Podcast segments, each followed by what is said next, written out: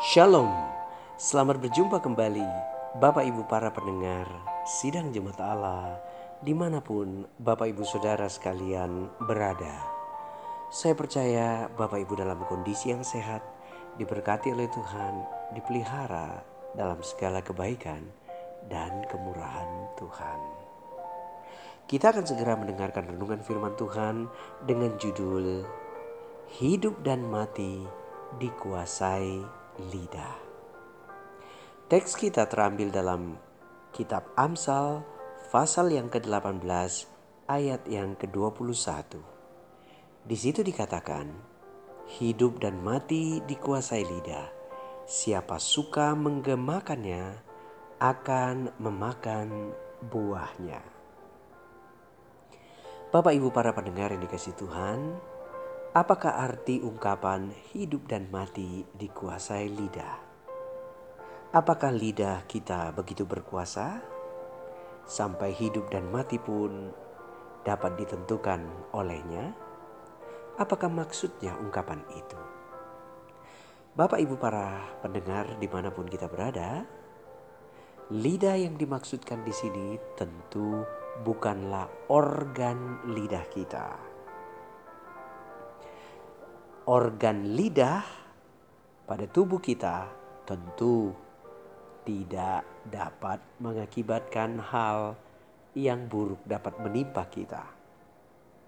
Yang dimaksudkan dari kitab Amsal ini adalah perkataan kita.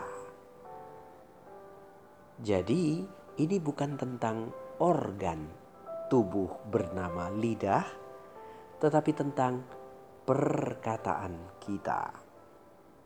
Nah, kalau begitu, kita dapat memberi judul seperti hidup dan mati dikuasai oleh perkataan kita.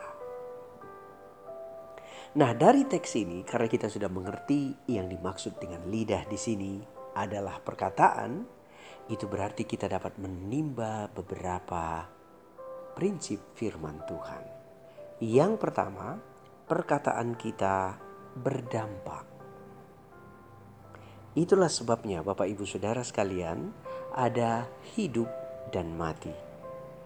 Begitu berkuasanya perkataan sehingga kedua hal ini dapat menimpa kehidupan seseorang jika ia salah dalam berkata-kata. Nah, Alkitab juga memberikan kita gambaran tentang hal ini di dalam Yakobus pasal yang ketiga ayat yang ke-9 dan 10. Di situ dikatakan Bapak Ibu Saudara sekalian, dengan lidah kita memuji Tuhan Bapa kita dan dengan lidah kita mengutuk manusia yang diciptakan menurut rupa Allah jadi, kata-kata kita dapat memberkati hidup seseorang, dan kata-kata kita dapat mengutuki kehidupan seseorang. Dalam buku yang pernah saya baca, Bapak Ibu Saudara sekalian, ada seorang anak yang masih terus mengingat perkataan kedua orang tuanya sampai ia dewasa. Kata-kata seperti goblok dan bodoh itu terus diterimanya semenjak dia kecil. Sehingga menurut pengakuannya, ia ingin menghukum dirinya untuk terlihat lebih bodoh agar papa dan mamanya puas. Bapak ibu saudara yang kasih Tuhan, kata-kata bisa memberi senyuman bagi orang lain. Tapi kata-kata bisa menusuk dan menikam perasaan seseorang, bahkan orang itu sampai merasa terluka dengan kata-kata. Itulah sebabnya Yohanes pasal 3 ayat 10 memberikan kita gambaran bahwa dari mulut yang satu keluar berkat dan kutuk. Hal ini saudara-saudaraku tidak boleh demikian terjadi. Jadi mulut kita atau paling tepatnya perkataan kita harusnya memberkati. Harusnya menolong harusnya mengangkat, harusnya menopang, harusnya mendoakan. Tapi Pak aku wis gak tahan Pak, aku wis muntap Pak. DE ngarai terus aku, aku gak lapo-lapo sakjane, tapi begitu DE nyengkrong aku ya tak segrong balik Pak. Aku muntap Pak sampai tak kata-kata ingin ini Pak. Bapak Ibu Saudara yang dikasih Tuhan. Tidak salah kita marah. Tidak salah kita emosi. Juga kita tidak keliru ketika kita ingin berdiskusi dengan nada-nada yang tinggi terhadap sesuatu hal. Tetapi Alkitab dengan jelas memberi kita peringatan untuk tidak mengeluarkan kata-kata mengutuki. Karena kata-kata itu apabila dikeluarkan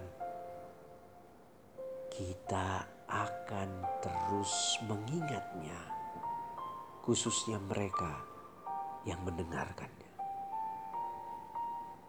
Nah, Bapak Ibu Saudara yang dikasih Tuhan, suatu hari ada seorang anak diminta oleh papanya untuk memakukan beberapa paku dari sepanjang satu bulan itu. Dia diminta untuk memakukan paku di sebuah dinding di antara pagar yang ada. Hari pertama dia paku, hari kedua dia paku, paku itu ditancapkannya, ditancapkannya. Terus sampai hari ke-30. Karena anak ini sering mengeluarkan kata-kata yang kasar dan tidak sopan di sekolahnya, melihat contoh dari rekan-rekannya. Dia sudah berapa kali ditegur oleh gurunya karena hal itu. Nah, papanya sadar dia tidak pernah mengeluarkan kata-kata itu kepada anaknya. Namun anaknya telah menerima hal-hal itu dari lingkungan di sekelilingnya. Itulah sebabnya papanya mengajari dia. Dan setiap paku itu telah dipakukan selama 30 hari. Lalu papanya meminta supaya anak itu mencabut pakunya lagi. Dan setelah itu papanya bertanya, apa yang kau lihat di dinding pagar itu? Anaknya berkata, bekas-bekas tancapan paku pak. Nah begitu juga perkataan. Kalau perkataan kita hanya menyakiti orang, melukai orang, percayalah bahwa ada kata-kata itu yang tertancap di dalam hati orang tertentu yang membuat kita terluka, bahkan membenci, dan menimbulkan dendam. Itulah sebabnya Bapak Ibu Saudara yang dikasih Tuhan. Poin pertama, kita mesti tahu bahwa perkataan kita memberi dampak. Itulah sebabnya Bapak Ibu Saudara ketika kita mengucapkan sesuatu, kita mesti memikirkannya terlebih dahulu. Jadi Bapak Ibu yang dikasih Tuhan, di dalam ayat yang ke 11 dari Yakobus pasal 3 ayat 11 berkata, adakah sumber memancarkan air tawar dan air pahit dari mata air yang sama? Tidak Bapak Ibu Saudara. Jadi kita ini sumbernya mata air yang baik. Karena itu kata-kata kita sebaiknya keluarkan yang baik. Yang menolong orang. Yang memberi hidupan bagi orang lain. Ketika mereka gagal, kita tidak menjungkrok meneh. Diler-ler meneh. Dietrek-etrek meneh. Jangan Bapak Ibu Saudara. Itu tidaklah pantas. Yang pertama, kata-kata kita berdampak. Yang kedua, kurangi penggunaan kata-kata kita dan lebih banyak mendengarkan.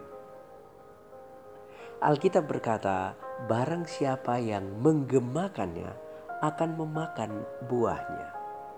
Dari situ kita belajar bahwa semakin banyak kata-kata yang kita keluarkan, maka itu seperti menabur di tempat lain. Suatu saat kita akan memakan buah dari apa yang kita tabur itu.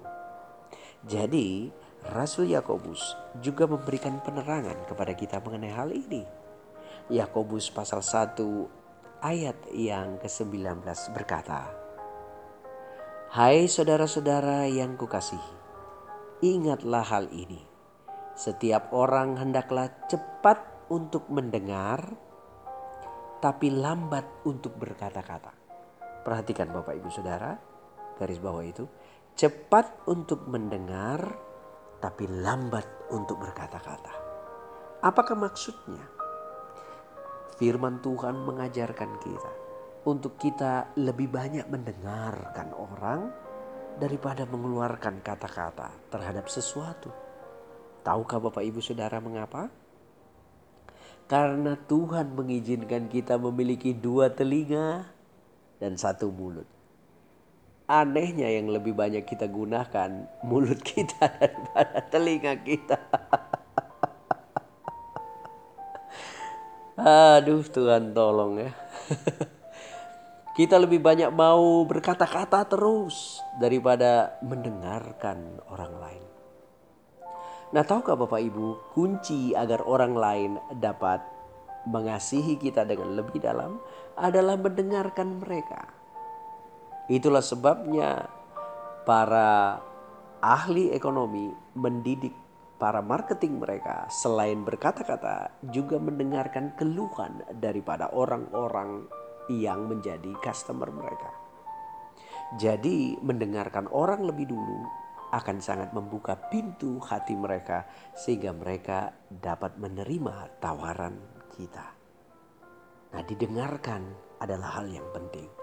Nah, tidak salah jika firman Tuhan berkata, "Hendaklah kita cepat untuk mendengar, tetapi lambat untuk berkata-kata.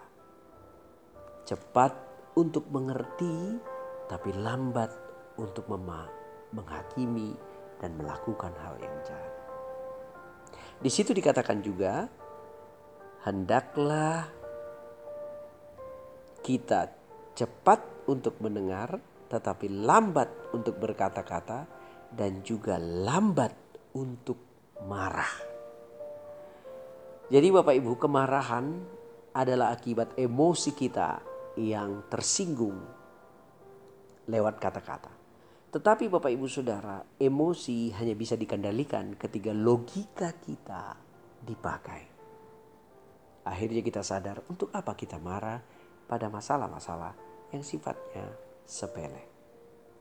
Bapak Ibu yang dikasih Tuhan, itulah pelajaran kita hari ini. Yang pertama, kata-kata kita berdampak. Yang kedua, hendaklah kita jangan terlalu cepat untuk berkata-kata. Pergunakan telinga kita lebih banyak daripada hanya sekedar mengungkapkan isi hati kita. Tuhan Yesus memberkati kita Bapak Ibu Saudara sekalian. Ingatlah hidup dan mati dikuasai oleh perkataan kita.